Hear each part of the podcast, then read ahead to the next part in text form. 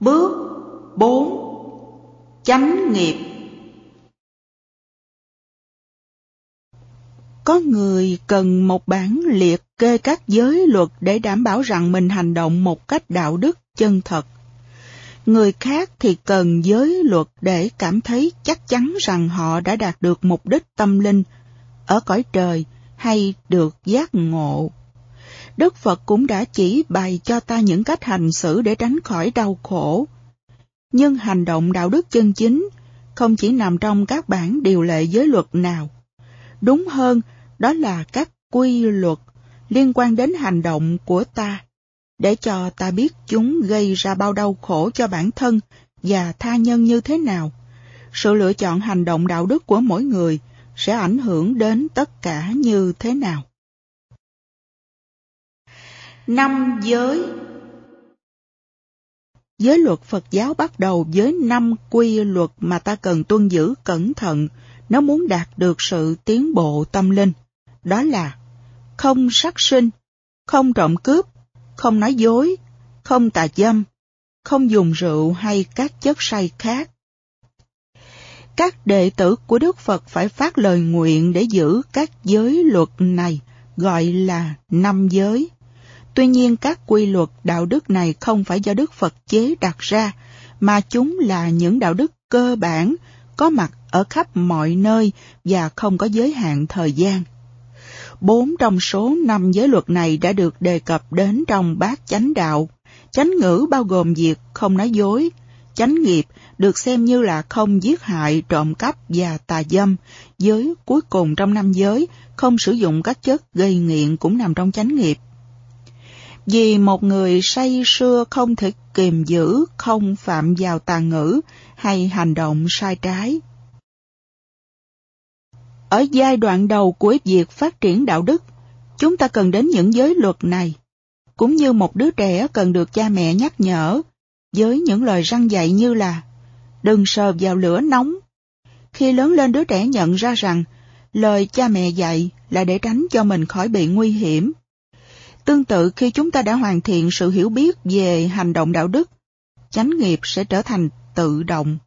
Chúng ta không thể nào muốn phạm vào năm giới luật, mà ta cũng không cần phải dựa vào chúng mới đi đúng đường. Đạo đức trong hành động Theo truyền thống, chúng ta nói rằng chánh nghiệp bao gồm việc không giết hại, không trộm cắp và không tà dâm. Mặc dù chúng ta dùng các thuật ngữ tương tự trong ngũ giới và trong định nghĩa về chánh nghiệp trong bát chánh đạo, nhưng ý nghĩa của chúng hơi khác nhau. Trong ngũ giới, ý nghĩa của các giới này rất đơn giản và rõ ràng, chỉ là đừng làm ba việc này. Giết hại, trộm cắp và tà dâm là ba hành động tồi tệ nhất mà ta có thể phạm phải và nếu phạm các giới này, ta sẽ không thể có được sự bình an. Vì thế chúng ta lập thệ nguyện mạnh mẽ, vững vàng và tuân giữ chúng một cách triệt để. Tuy nhiên khi Đức Phật nói đến chánh nghiệp trong bát chánh đạo, trong ý nghĩa của việc tránh giết hại trộm cắp và tà dâm, Ngài đã đưa ra những ví dụ đơn giản nhất mà người ta có thể vi phạm các giới này. Vì thế sự kiềm chế này phải được hiểu không chỉ một cách hạn hẹp trong ý nghĩa là giữ giới, mà còn là những phương hướng mở rộng cho các hành động đạo đức cao hơn. Ví dụ trong một bài thuyết pháp Đức Phật đã khuyến khích mọi người phải hành động đầy lòng từ bi đối với tất cả mọi chúng sinh bằng những lời dạy sau.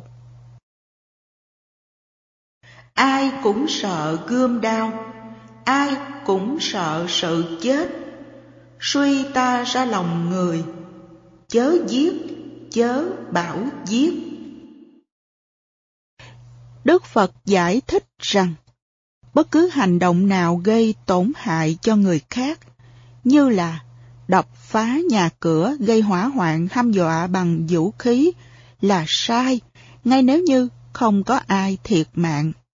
Có lần tôi được nghe về một thanh niên không thích những người bạn học cùng chỗ trọ của mình để trả thù. Anh ta khủng bố họ bằng cách bí mật phá hoại đồ dùng cá nhân của họ như là vứt quần áo họ vào cầu tiêu hay phá hỏng máy vi tính của họ. Sự tị hiềm nhỏ mọn và những kiểu đùa dai làm tổn thương người cũng là những hành động thiếu đạo đức.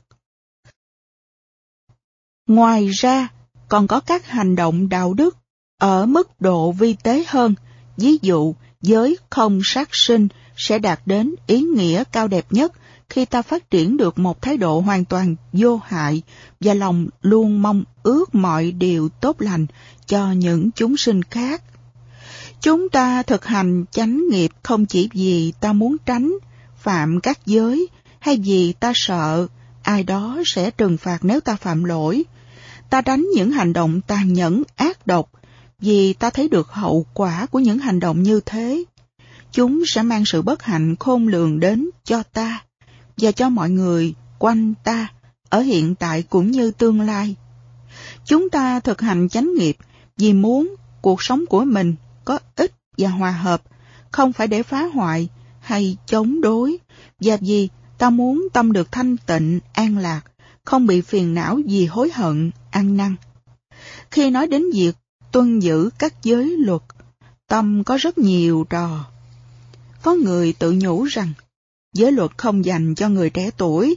Họ nói, hiện tại tôi có quyền được hưởng thụ và làm bất cứ điều gì tôi muốn. Khi lớn tuổi hơn, tôi sẽ tu sửa lại. Tiếc thay, biết giữ gìn quy luật đạo đức lúc cuối đời, thì cũng giống như trúng số khi bạn sắp từ giả cõi đời. Nếu chờ đợi quá lâu, ta sẽ không thể hưởng thụ được lợi ích mà một đời sống đạo đức có thể mang đến. Không bị nghiện ngập, có những mối liên hệ lành mạnh, một lương tâm trong sáng và một tâm bình lặng. Tốt nhất là được hưởng những thành quả tốt đẹp của một đời sống đạo đức khi bạn còn trẻ, có sức khỏe và mạnh mẽ. Lúc tuổi già, ta không còn cần các giới luật đạo đức để kềm chế ta khỏi hành động sai trái nữa. Một ngụy biện khác mà chúng ta thường sử dụng là tự nhủ. Các quy luật đạo đức này có ích lợi gì cho tôi? Cuộc đời tôi như thế này cũng tốt đẹp rồi. Nếu đó là thái độ của bạn, thì tốt nhất là bạn cần phải xét lại tư duy đó một cách kỹ lưỡng. Nếu cuộc đời bạn tốt đẹp, thì tại sao bạn phải nói dối, ăn cắp, rượu chè hay giết hại? Việc phạm giới nhanh chóng trở thành một thói quen khó bỏ. Hơn thế nữa, những hành động này không thể tránh khỏi đưa đến những hậu quả tiêu cực. Không có chuyện chạy trốn khỏi luật nhân quả phạm vào các nguyên tắc đạo đức, thì bạn có thể bị mất mát tài sản, suy kiệt sức khỏe, giảm thiểu lòng thương yêu của người thân và nhiều thứ khác nữa mà bạn hằng coi trọng. Hơn thế nữa, bạn sẽ phải đối mặt với lo âu mặc cảm tội lỗi và ngay cả việc đau khổ hơn. Hãy nhớ rằng, chúng ta gìn giữ các nguyên tắc đạo đức là để cho mình được hạnh phúc không phải để đau khổ. Ngay cả những hành động thiếu đạo đức có vẻ nhỏ mọn tầm thường cũng có thể gây ảnh hưởng tai hại. Tôi được nghe có một người đã phải mất quyền đấu thầu trong một công ty cổ phần hàng triệu đồng, chỉ vì đã giết một con bọ. Anh ta là một nhà kinh doanh rất tài giỏi am tường. Anh đã có hẹn để gặp đối tác có thể hùng vốn để thảo luận về việc đó. Khi họ đang chuyện trò, một con bọ rớt xuống đậu trên miệng ly nước giải khát của nhà kinh doanh. Anh ta dùng chiếc muỗng đang quậy để nhấn con bọ xuống đáy ly. Khi con bọ bò trở lên miệng ly, anh ta lại đẩy nó trở xuống.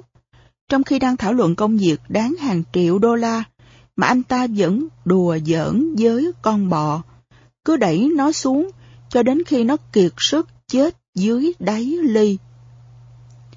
Người đối tác của anh sau này cho tôi biết rằng khi nhìn thấy những việc như vậy anh ta tự nghĩ người này quá ác độc.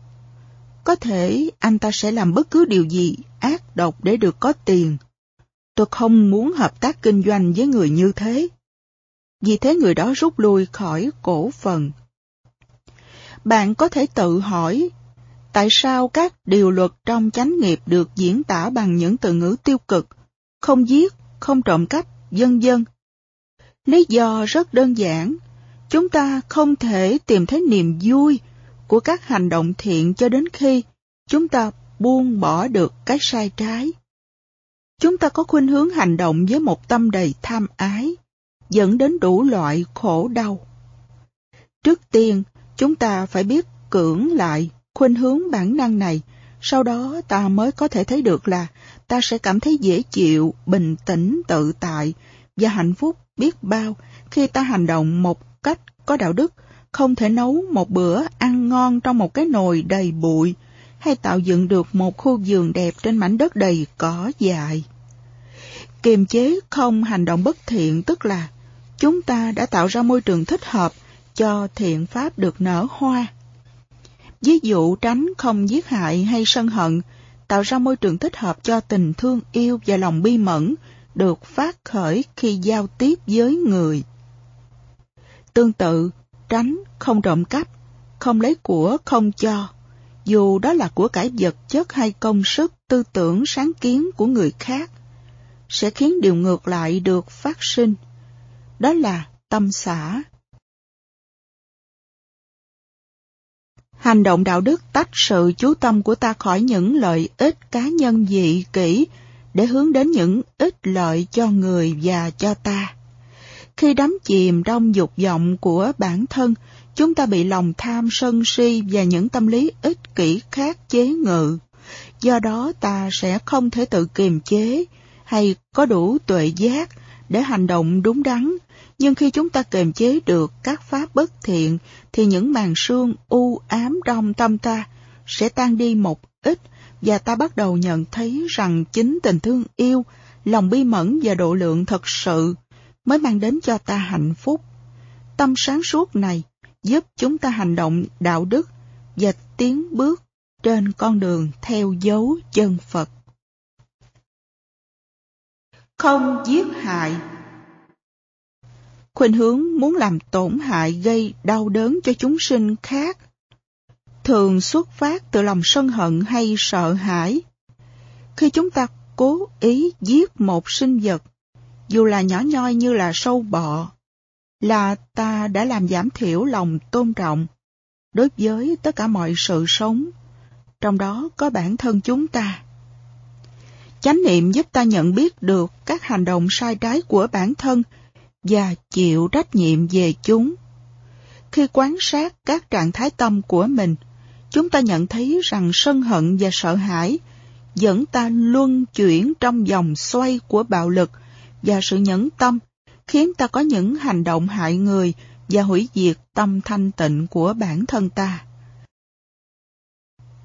Tránh không giết hại giúp tâm ta được bình an và giải thoát khỏi sân hận. Tuệ giác này giúp chúng ta biết kiềm chế không hành động sai trái, và sẵn lòng đón nhận những hành động xuất phát từ lòng bi mẫn và tâm độ lượng. Một đệ tử của tôi bảo rằng cô thường cảm thấy sợ và phản ứng mạnh mẽ đối với một số sinh vật nhỏ như là chuột, chí hay đĩa. Vì những cảm giác này, cô sẵn sàng giết chúng.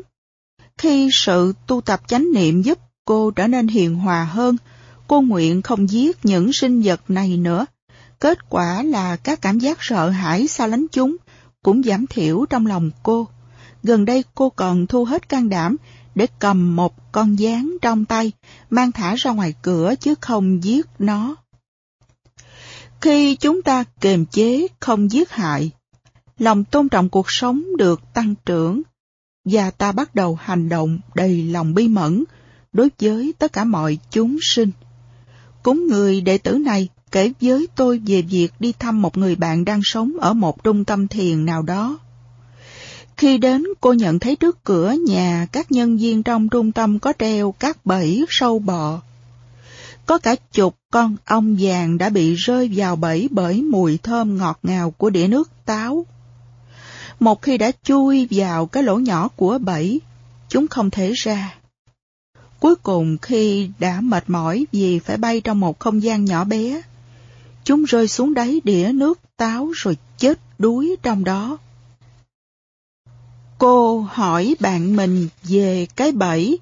Anh ta đồng ý rằng một công cụ như thế thật không nên có ở một trung tâm thiền. Nhưng anh nói rằng mọi người đã đặt những cái bẫy này ở đây lâu rồi và anh không thể làm gì được hơn. Mặc dù cô gái cố gắng không để ý đến tiếng những con ong kêu trong bẫy, cô không thể nào tách hình ảnh chúng đang đau khổ ra khỏi tâm trí. Cô cảm thấy mình phải làm điều gì đó để giúp một vài con có cơ hội trốn thoát. Cô lấy con dao, khoét một lỗ nhỏ ở phía trên bẫy và cắm dao ở đó. Một vài con ong vàng đã bò lên theo cán dao và bay thoát ra ngoài. Sau đó cô khoét cái lỗ bự hơn và thêm một số con nữa cũng chạy thoát. Cuối cùng cô nhận ra rằng cô không thể nào chịu đựng được cho dù chỉ một con phải chết trong bẫy.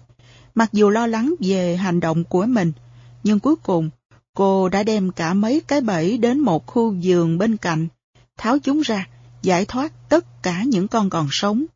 Khi làm như vậy, cô thầm nhủ, nguyện cho tôi được giải thoát khỏi các tâm và hành động bất thiện giống như những con vật này, được giải thoát khỏi các bẫy rập.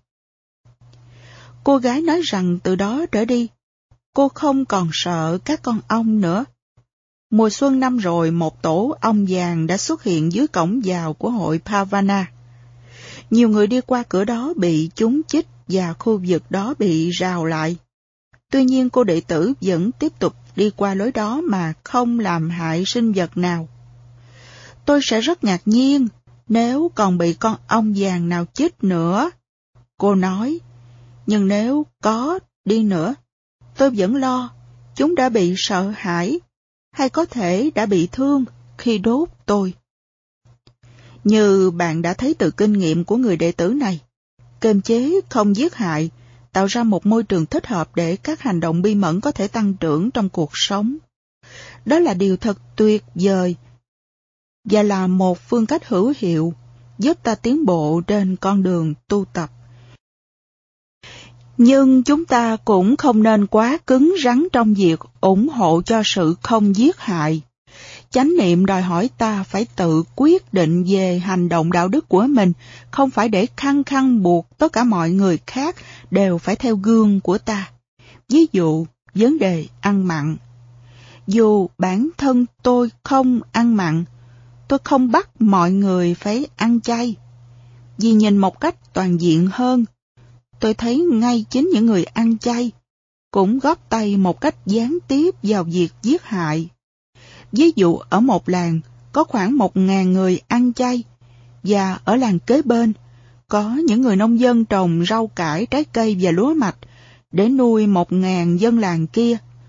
Khi họ đào xới đất hay giữ cho côn trùng không phá hoại mùa màng, thì họ cũng phải giết chết nhiều sinh vật nhỏ bé. Rồi nhiều sinh vật và côn trùng khác nữa lại bị giết bởi các loại máy móc trong mùa thu hoạch. Những người ăn chay ở làng kế bên cảm thấy rất thoải mái. Mặc dù nhiều sinh vật đã bị giết hại, họ không bị lương tâm cắn rứt vì họ không cố ý muốn giết hại.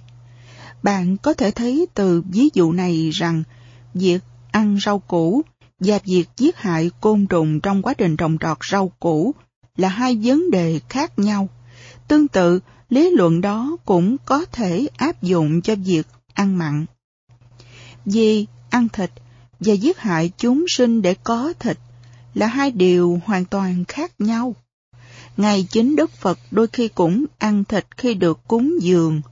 Những người chỉ ăn thịt cũng không có ý muốn giết hại. Vì mục đích giữ giới không giết hại, Đức Phật đã định nghĩa việc giết hại rất rõ ràng rằng đó là hành động cố ý muốn cướp đoạt mạng sống. Trong các giới luật dành cho Tăng Ni, Đức Phật nói rõ ràng hơn về những điều kiện cần có trong một hành động giết hại. Phải có một sinh vật. Ta biết rằng có sinh vật đó. Ta có ý muốn giết hại. Ta dự tính phương cách giết hại. Ta thực hiện hành vi giết hại với phương cách đã dự tính. Người ăn mặn không phạm vào bất cứ trường hợp nào kể trên. Họ biết những gì họ ăn là thịt, và thịt đó là của thú vật. Tuy nhiên, họ không có ý muốn giết thú vật đó, mà họ cũng không tham gia vào việc giết thú vật. Nếu không có sẵn thịt, ta không nên đi tìm kiếm săn bắn hay giết mổ cầm thú để ăn, mà nên ăn cái gì khác. Nhưng ta cũng không nên đặt nặng vấn đề, tránh tất cả mọi thứ góp phần vào việc giết hại một cách gián tiếp. Trong cuộc sống hiện đại có rất nhiều thứ có thể góp phần một cách gián tiếp vào việc giết hại. Ví dụ, khi lái xe hay đi qua vườn cỏ, ta cũng có thể giết hại côn trùng. Một số loại thuốc ta dùng để trị bệnh đã được thí nghiệm trên thú vật bằng cách giết chúng, hủy hoại chúng hay làm cho chúng bệnh. Sử dụng các loại thuốc này không phải là hành động giết hại. Đức Phật đã dạy rõ ràng rằng chính là ý muốn, là chủ tâm làm điều gì đó mới là đáng kể. Còn nói về sự phát triển tâm linh thì không có gì khác biệt giữa một người ăn chay và ăn mặn. Khi một người ăn chay nổi lòng tham, lòng nghi, họ cũng hành động giống như người ăn thịt vậy. Nếu bạn muốn trở thành một người ăn trường chay, thì bằng mọi cách hãy thực hiện đi. Những bữa ăn chay là rất tốt cho sức khỏe. Cá nhân tôi là người ăn chay vì lòng bi mẫn đối với thú vật. Tuy nhiên, đừng cảm thấy bó buộc, phải tránh ăn thịt mới có thể đạt được hạnh phúc tuyệt vời nhất. Nhiều vị cư sĩ hỏi tôi phải làm thế nào đối với những côn trùng trong nhà hay ngoài vườn của họ. Họ muốn làm người Phật tử tốt, không giết hại, nhưng bông của họ sẽ bị tàn úa, hay nhà họ trở nên dơ bẩn vì họ không dám đụng đến các côn trùng. Tôi bảo họ rằng việc giết sâu bọ côn trùng, dù là vì mục đích tốt, cũng vẫn là giết hại. Tuy nhiên không phải tất cả mọi sự giết hại đều có cùng một nghiệp quả. Thông thường việc giết một côn trùng không cản trở sự tiến bộ tâm linh của ta, giống như khi ta giết một con vật như là con chó. Tương tự giết một con chó sẽ không khiến tâm ta bất an như giết một con người. Không có hành động giết hại nào đem đến nhiều tai họa cho bản thân hơn là giết cha mẹ mình hay giết một bậc giác ngộ. Loại giết này sẽ cản trở kẻ sát nhân không thể đạt được giác ngộ trong kiếp này và sẽ đưa đến một sự tái sinh tồi tệ nhất. So với sự giết hại này, giết côn trùng không phải là một vấn đề lớn lao. Nên hiểu rằng có nhiều loại nghiệp quả, chúng ta tự chọn lựa hành động và chấp nhận hậu quả của chúng. Không lấy của người Trộm cắp là một biểu hiện của lòng tham hay ganh tị. Lấy của không thuộc về mình là một thói quen xấu, khó bỏ. Nhiều người không có chút kềm chế nào trong lĩnh vực này đến nỗi ngay khi họ đi dự khóa tu thiền để cố gắng đạt được chút hạnh phúc và thanh tịnh, họ vẫn duy trì thói quen ăn cắp. Ở hội Pavana, chúng tôi biết có nhiều trường hợp người ta lấy cấp tọa cụ. Tôi không biết có ai đã đạt được giác ngộ khi thực hành thiền trên một chiếc tọa cụ được ăn cắp. Thư viện của chúng tôi cũng gặp phải những vấn đề tương tự. Vì hội Pavana nằm trong một khu rừng, không có đường đến các tiệm sách lớn dễ dàng, nên chúng tôi lưu giữ các bộ sưu tập kinh điển của hội. Qua thời gian một số sách đã biến mất. Thật là buồn cười khi người ta đến trung tâm này để thiền và học hỏi về những điều Phật dạy. Vậy mà, họ không thể thấy rằng lấy những thứ không phải của mình không thể nào giúp tâm họ đạt được an bình. Thực tập chánh nghiệp trong việc không lấy cấp có nghĩa là nỗ lực để sống chân thật và tỏ lòng tôn trọng tài sản của người khác. Điều đó có nghĩa là nhắc cho cô Thu Ngân biết rằng cô đã quên tính tiền một món đồ mà bạn đã mua, hay cô đã thối lại cho bạn quá nhiều tiền. Điều đó có nghĩa là bằng mọi cách phải trả lại cho người những gì không phải của bạn, mà không mong đợi sự khen thưởng nào cho hành động của mình. Dĩ nhiên, đôi khi sự chân thật cũng đưa đến những phần thưởng vật chất. Tôi nhớ về một câu chuyện được đưa lên báo về hai đứa bé nhặt được một túi tiền trong nhà vệ sinh của tiệm Sears. Chúng mang túi về nhà và khám phá, trong đó có hơn 36.000 đô la. Với sự hỗ trợ của cha mẹ chúng, những đứa trẻ này quyết định đem tiền giao lại cho cảnh sát. Người ta khám phá ra là số tiền đó thuộc về một khách hàng trên đường đến ngân hàng đã ghé qua Sears và bỏ quên túi tiền trong nhà vệ sinh hẳn là vị khách đó đã đau khổ biết bao khi bị mất tiền và sung sướng biết giường nào khi có người trả lại tiền. Lòng tin vào chân lý và vào bản tánh thiện của con người hẳn phải phát khởi trong lòng anh. Anh đã bày tỏ lòng biết ơn bằng cách tặng cho hai đứa trẻ một phần thưởng xứng đáng và cộng đồng cũng khen ngợi chúng có lòng chân thật xâm chiếm tài sản hay tiền bạc của người là ăn cắp. Điều đó ai cũng biết. Nhưng ta thường chứng kiến những hiện tượng ăn cắp vi tế hơn, ví dụ việc tự coi ý kiến của người là của mình cũng là ăn cắp, cũng như lấy những vật nhỏ mọn ở sở làm như là viết, giấy hay đĩa vi tính và đem về nhà để dùng cho cá nhân mình. Chúng ta thường ngụy biện cho những hành động như thế bằng cách tự nhủ tôi cũng có thể nghĩ ra điều đó, hay công ty phải trang bị cho tôi những thứ này, họ đã trả lương ít quá. gian dối trong việc khai thuế, viết ngân phiếu không tiền bảo chứng, hối lộ hay tham gia vào các công việc kinh doanh nhằm mục đích lừa dối cũng là ăn cắp. Hay như lấy đồ trong siêu thị ăn khi bạn đói cũng bị coi là ăn cắp. Hãy nhớ, không bao giờ nên phục vụ cho thân bằng chi phí của tâm.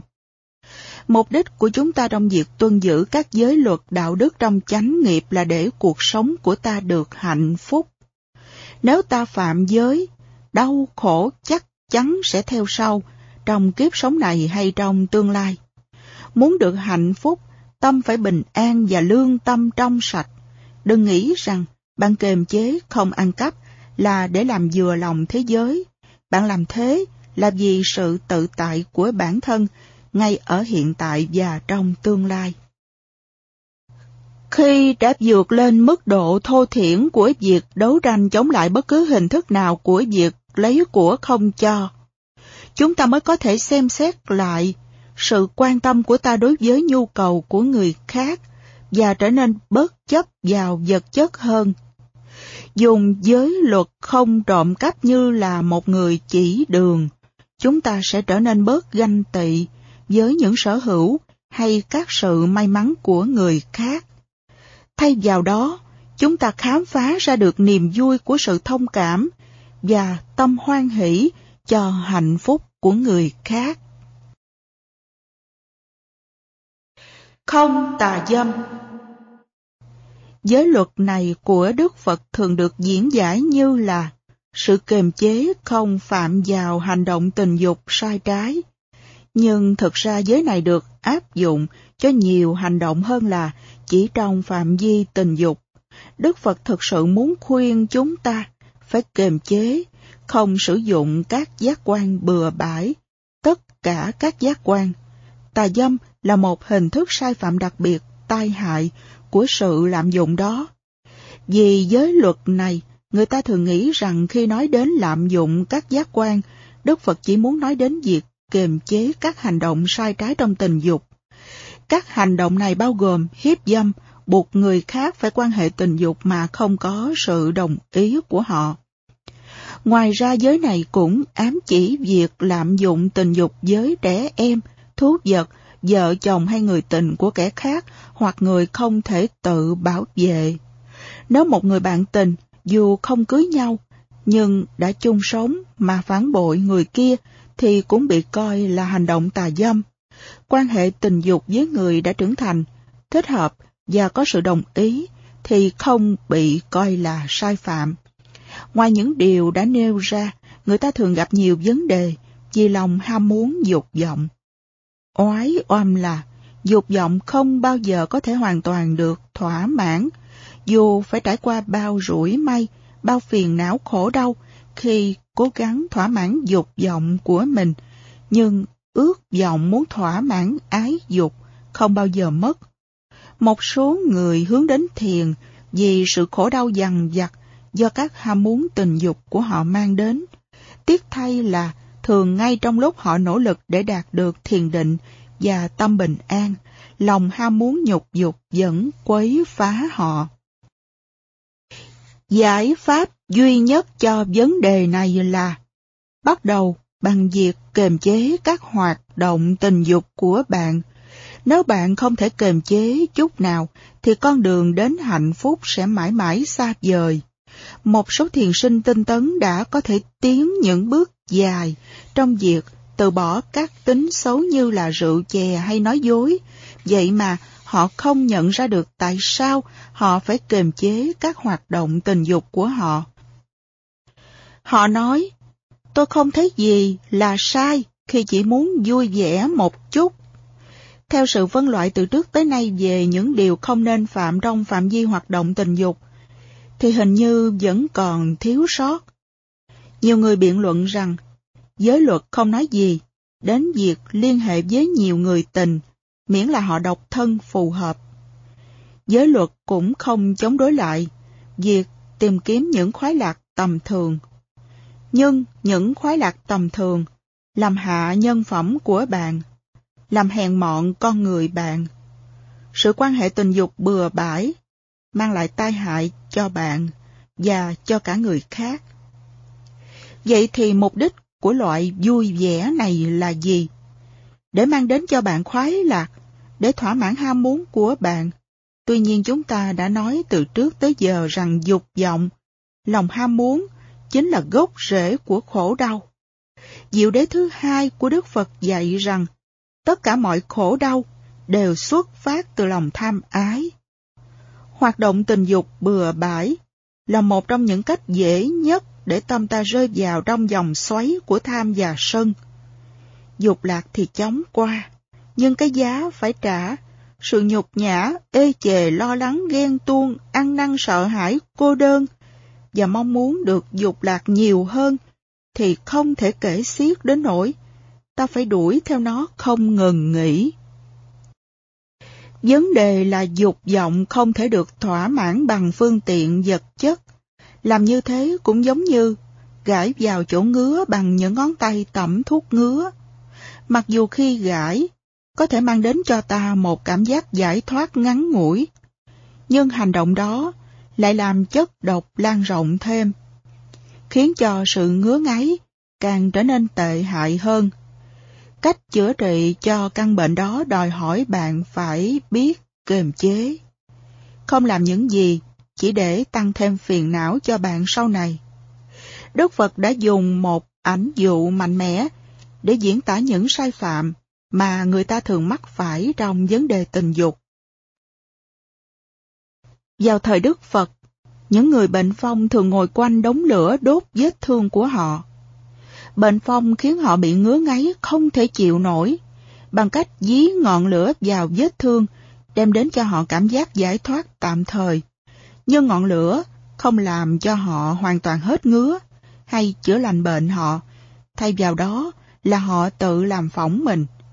Một khi cảm giác dễ chịu tạm thời qua đi, vết thương sẽ sưng lên và bưng mũ vì phỏng. Những kẻ khốn khổ này cuối cùng phải chịu nhiều khổ sở và ngứa ngáy hơn trước đó nữa. Vì thế những người bệnh phong này lại ra đống lửa và đốt mình nữa. Đức Phật bảo rằng chúng ta cũng như thế khi tìm cách thỏa mãn dục vọng của mình. Khi ta tìm đến đống lửa của thuốc vui thể xác, ta có thể tìm được cảm giác giải thoát tạm thời khỏi những đau khổ và thất vọng của dục vọng. Nhưng đắm chìm trong đó không chữa lành được ta. Trái lại, ta chỉ làm phỏng mình. Như thế thì lòng ham muốn, sự ngứa ngáy còn tăng lên đến mức độ nào nữa. Đức Phật giảng tiếp, Nếu có một vị y sư đến mang theo thuốc chữa cho những người bị bệnh phong, người bệnh xuất thuốc và hoàn toàn được chữa khỏi, giờ thì anh ta nghĩ gì về đống lửa, không có quyền lực gì trên trái đất này, có thể khiến anh ta muốn tự đốt mình nữa. Những người bạn cũ có thể gọi anh đến bên đống lửa, nhưng anh nhớ lại những gì đã xảy ra, sự điên cuồng của lòng ham muốn và sự giải thoát ngắn ngủi của ngọn lửa. Không có gì có thể khiến anh quay trở lại đó nữa. Anh cảm thấy lòng đầy trắc ẩn đối với những người bạn cũ và đối với những đau khổ của bản thân anh trước đó. Đức Phật thường nói về mình như là một bậc y sư và về giáo lý của Ngài. Pháp như là thuốc chữa. Đối với tất cả các thuốc trên thế gian, đa dạng và đa loại, nhưng không có thứ nào giống thuốc của Pháp. Do đó này hỡi các tỳ kheo, hãy uống thuốc này. Đã uống thuốc Pháp này, ta sẽ không còn già và chết. Đã tu tập và đã thấy được chân lý, ta sẽ dập tắt, giải thoát khỏi ái dục. Nghe như thế, có thể bạn tự hỏi, vậy thì tôi phải chọn giữa người tình và con đường đạo sao? Ý nghĩ sai lầm này đã khiến nhiều người lo ngại. Hoạt động tình dục giữa hai người trưởng thành có trách nhiệm thì không cản trở gì đến việc tu hành của họ. Thật ra mối liên hệ hỗ trợ này có thể là một tài sản quý báu để tiến bước theo tám bước đến hạnh phúc, bát chánh đạo của Đức Phật. Giới không phạm tà dâm có thể được giữ bằng những phương cách vi tế hơn, vượt xa sự kềm chế giới luật một cách máy móc. Ở mức độ cao nhất, chúng ta coi tất cả phụ nữ như là chị, em gái của mình và tất cả mọi người nam như là em, anh trai, những người lớn tuổi như cha mẹ mình và những người nhỏ tuổi như con cái mình. Được thế thì lòng ham muốn sẽ biến mất. Vì đơn giản là ta không còn nhìn người khác phái như một đối tượng của ham muốn tình dục. Tất cả những thái độ trước kia đều biến mất, ngay cả những ham muốn vi tế cũng tan vào trong lòng bi mẫn bao la và sự quan tâm cho an toàn của người khác. Hơn thế nữa, để hoàn thiện chánh nghiệp trong bát chánh đạo, Đức Phật khuyên chúng ta không nên lạm dụng bất cứ giác quan nào của mình. Bên cạnh việc phạm giới tà dâm, thì điều đó còn có nghĩa gì? Đó là khi ta thỏa mãn lòng ham muốn bằng cách kích thích bất cứ giác quan nào đó, đến độ nó rã rời, đó là lạm dụng các giác quan lĩnh vực nào chúng ta còn bỏ qua, chưa xét đến trong các hành động của mình. Những hoạt động nào mà qua đó ta thúc đẩy thân và tâm mình vượt quá mức hợp lý vì mục đích khoái lạc hay trốn tránh lãng quên. Hãy tự hỏi mình, tôi có cho phép mình xem truyền hình hàng giờ liền không? Hay bỏ thì giờ làm những công việc giấy tờ không cần thiết, mãi đến tận khuya? ăn nhiều hơn những gì cần thiết để duy trì cuộc sống. Có đến các tụ điểm mà âm nhạc quá ồn ào đến nỗi dường như tai ta muốn dở tung ra. Có tìm cách thỏa mãn dục lạc đến độ thân thể mệt mỏi rã rời, không còn sức để lao động ngày hôm sau. Có sử dụng Internet để đem lại lợi ích cho cuộc sống và cộng đồng, hay tôi chỉ lo giải trí cho đến lúc mắt mờ đi, và tâm đông cứng lại. Các hoạt động này không thích hợp cho thân, không thích hợp cho con đường tâm linh, nhưng buông bỏ chúng thì ta sẽ cảm thấy thế nào? Thì thay vào đó lòng tự trọng sẽ được tăng trưởng. Ngã chấp xuất phát từ các hoạt động này có thể được phá bỏ, nhường chỗ cho một trái tim rộng lượng, hướng về tâm linh, không còn là nô lệ cho tiếng gọi của dục vọng không sử dụng chất gây nghiện. Giới luật cuối cùng trong năm giới dạy ta phải tránh dùng rượu ma túy hay những chất gây nghiện khác, và giới luật này cũng được hàm chứa trong chánh nghiệp. Khi đưa ra giới luật này, Đức Phật dùng các thuật ngữ có điều kiện. Ngài không khuyên các cư sĩ phải tránh tất cả mọi chất làm say, mà chỉ nói những thứ có thể khiến ta cuồng dại, vô tâm và bất cần. Nói cách khác, việc sử dụng chừng mực các loại thuốc giảm đau có chất gây nghiện, narcotic, được bác sĩ cho toa không vi phạm giới luật này.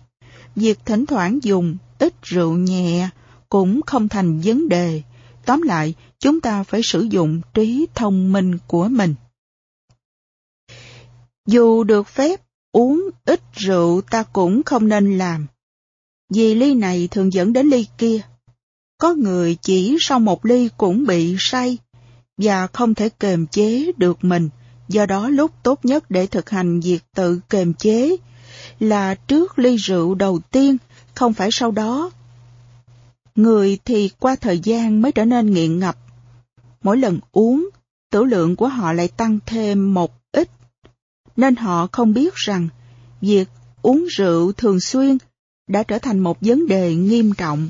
Hơn thế nữa, việc trữ rượu trong nhà cũng dễ khiến người ta mượn rượu để giải sầu hay giảm căng thẳng. Chúng ta có thể sống hoàn toàn khỏe mạnh mà không cần đến rượu. Nên tốt hơn hết là đừng tạo cơ hội để rượu có thể hủy hoại cuộc đời ta. Với thời gian, tôi đã nghe được nhiều câu chuyện thương tâm do rượu mang đến cho con người như thế nào. Ví dụ một thiền sinh ở hội Pavana kể rằng nhiều năm trước, cô không thích thú gì việc uống rượu và chỉ uống một ít khi bị mời ép. Ở các bữa tiệc có rượu, cô không bao giờ uống hết một chai bia. Cô chỉ cầm chai bia suốt buổi tối để hòa đồng với những người uống rượu. Sau khi ra trường, cô dọn đến một cộng đồng khác. Những người bạn mới ở nơi này thường xuyên uống rượu và cô nhiễm thói quen thỉnh thoảng uống rượu cho vui. Một thói quen thành hình một cách chậm chạp. Cô kể rằng một đêm kia, khi có chuyện phiền muộn, cô đã uống một loại rượu mạnh, hết ly này đến ly khác. Khi bạn bè tỏ vẻ lo ngại ngăn cản, thì cô nguyền rủa họ, bảo họ hãy lo chuyện của họ. Bỗng nhiên, một cảm giác rất lạ xuyên qua cơ thể. Sau này cô mới biết đó là một sự biến đổi hóa chất. Từ lúc đó trở đi, cô trở thành nghiện rượu. Suốt hai năm, mỗi ngày cô đều uống rượu và mỗi tuần say xỉn ít nhất vài lần. Cá tính của cô thay đổi theo hướng tiêu cực, khiến cô rất đau khổ. Cuối cùng, cô tìm đến các trung tâm cai nghiện rượu để nhờ giúp đỡ, và giờ cô đã bỏ được rượu nhiều năm rồi. Có nhiều lý do khiến người ta tìm đến các chất gây nghiện. Các bạn trẻ thì muốn làm người lớn hay tỏ vẻ trí thức. Người nhút nhát hoặc thiếu bình tĩnh, muốn thư giãn, hay được người chung quanh chấp nhận hơn, những kẻ có vấn đề thì muốn tìm quên lãng. Tất cả mọi động lực đều phát khởi từ khổ, từ việc muốn thoát khỏi thực tại của những gì đang xảy ra trong giờ phút hiện tại. Tuy nhiên khi quán tưởng về vấn đề này ta thấy rằng việc chạy trốn không bao giờ có thể giải quyết bất cứ vấn đề gì hay làm giảm bớt bất cứ khổ đau nào. Nghiện rượu hay nghiện các chất ma túy chỉ khiến cho ta càng thêm đau khổ. Nó khiến ta đánh mất lòng tự trọng, căn bản đạo đức của mình, sống thiếu kềm chế. Ta có thể dễ dàng nói dối, phạm vào tà dâm, trộm cắp hay những điều tệ hơn thế nữa. Ta còn có thể hủy hoại sức khỏe, tài sản, hôn nhân gia đình, công việc, kinh doanh của mình. Ta có thể đánh mất sự kính nể của người khác và lòng tự trọng của mình. Cuối cùng ta sẽ bị bỏ rơi ngập ngụa trong khổ đau để tự hỏi, tại sao những việc ghê gớm này có thể xảy đến cho ta? Tóm lại, thuốc chữa tốt nhất cho việc nghiện ngập là trước hết, hãy đừng sử dụng các chất gây nghiện. Để có thể thực hành bát chánh đạo tốt hơn, chúng ta có thể xét rộng hơn ý nghĩa của giới luật thứ năm này, ở mức độ cao hơn trong việc kềm chế không sử dụng các chất gây nghiện. Chúng ta tự sử dụng thuốc trong những trường hợp nào khác và tại sao? Sử dụng khía cạnh này của chánh nghiệp như là một hướng dẫn tổng quát, Hãy chất vấn động lực của bạn. Tự hỏi có phải bạn đang cố gắng để không phải chánh niệm? Bạn trốn tránh vấn đề của mình như thế nào? Bằng cách đọc báo hay tham gia vào các cuộc nói chuyện, phù phiếm. Chánh niệm có thể giúp ta xác định được những thứ ta bày ra để tránh phải luôn đối mặt với thực tại.